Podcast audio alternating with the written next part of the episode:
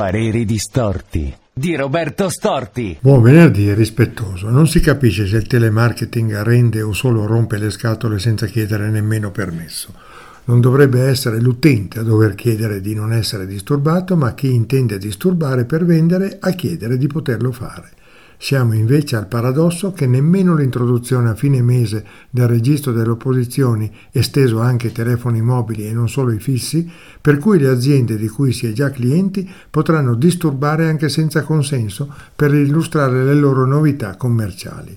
Ma se sono già cliente e mi proponete di rifare un nuovo contratto, secondo voi chi ci guadagnerà?